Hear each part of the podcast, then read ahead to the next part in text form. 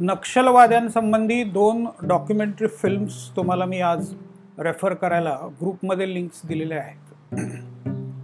दोन्ही फिल्म्स पहा. अर्थात ते एका विशिष्ट ॲप्रोच विशिष्ट ॲटिट्यूडनी तयार केलेल्या फिल्म्स आहेत. एक दृष्टिकोन त्याच्या पाठीमागे आहे.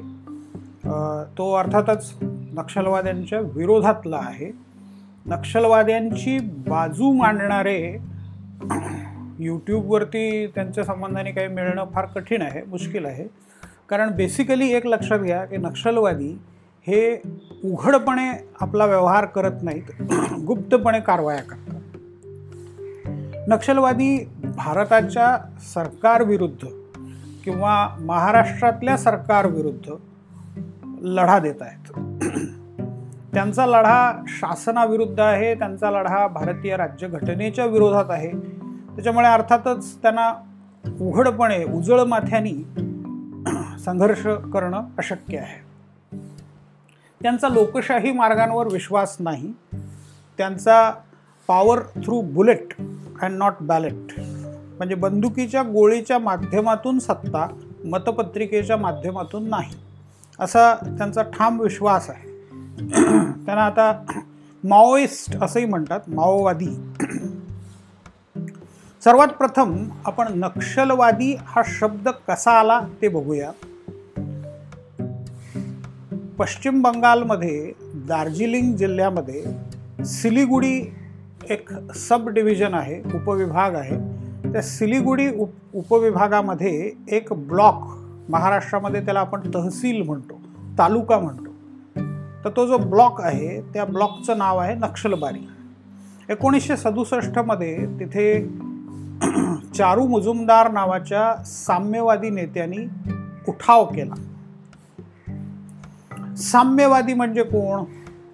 आता ते तुम्ही थोडंसं सविस्तर आणखीन दुसऱ्या एका लेक्चरमध्ये मी सांगेन. पण साम्यवादी म्हणजे मार्क्सवादी. एवढं आत्तापुरतं लक्षात घ्या.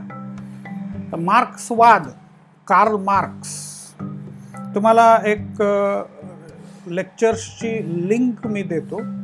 किंवा एक शॉर्ट लेक्चर पुन्हा देईन की ज्याच्यामध्ये तुम्हाला काल मार्क्स म्हणजे कोण मार्क्सवाद म्हणजे काय हे सगळं कळेल. मार्क्सवादी थोडक्यात सांगायचं झालं तर कामगारांच्या बाजूनी लढणारे शेतकरी आणि कामगार पीझंट्स अँड वर्कर्स समाजातला जो कष्टकरी वर्ग आहे त्यांच्या बाजूनी लढणारे. पश्चिम बंगाल आणि केरळ ही दोन राज्यच अशी आहेत भारतामध्ये की जिथे साम्यवाद्यांचं राज्य बराच काळ होतं. आता नाही आहे आता केरळमध्ये आहे परंतु पश्चिम बंगालमध्ये नाही ममता बॅज बॅनर्जींनी तिथे सत्ता प्रस्थापित केली. आणि आता पुन्हा निवडणुका आहेत. त्याच्यात ममता बॅनर्जींचा पक्ष विरुद्ध भाजप यांच्यामध्ये संघर्ष मोठ्या प्रमाणावर चालू आहे. काँग्रेसला तिथे अपवादानेच कधीतरी सत्ता मिळालेली आहे. तर पश्चिम बंगालमध्ये बरेच वर्ष साम्यवाद्यांची सत्ता होती आणि त्याच्यामध्ये जवळपास पंचवीस वर्षापेक्षा अधिक काळ ज्योती बसू हे मुख्यमंत्री होते. तर त्यांच्या मुख्यमंत्री पदाच्या कारकिर्दीमध्ये चारू मुजुमदार यांनी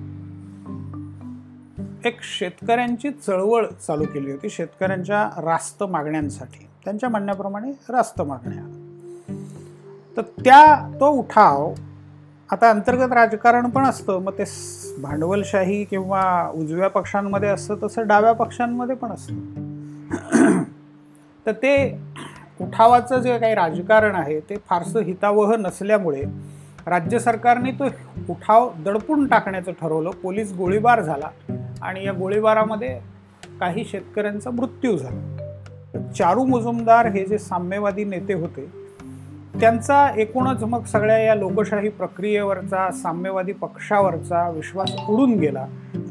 आणि त्यांनी साम्यवादी पक्ष लेनिनिस्ट मार्क्सिस्ट म्हणजे Communist Party of India Marxist Leninist C P I M L असा एक पक्ष काढला.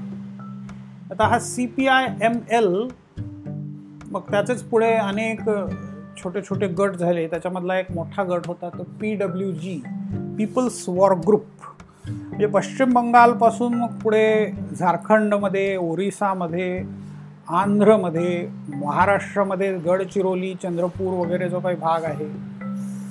तर असा एक रेड कॉरिडॉर पश्चिम बंगालपासून ते थेट महाराष्ट्र आंध्र प्रदेश इथपर्यंत सगळी भूमी म्हणजे छत्तीसगडचा भाग आला बस्तर जिल्हा. त्या बस्तर जिल्ह्याचाच त्या डॉक्युमेंटरीमध्ये उल्लेख आहे. तर एवढा सगळ्या भागावरती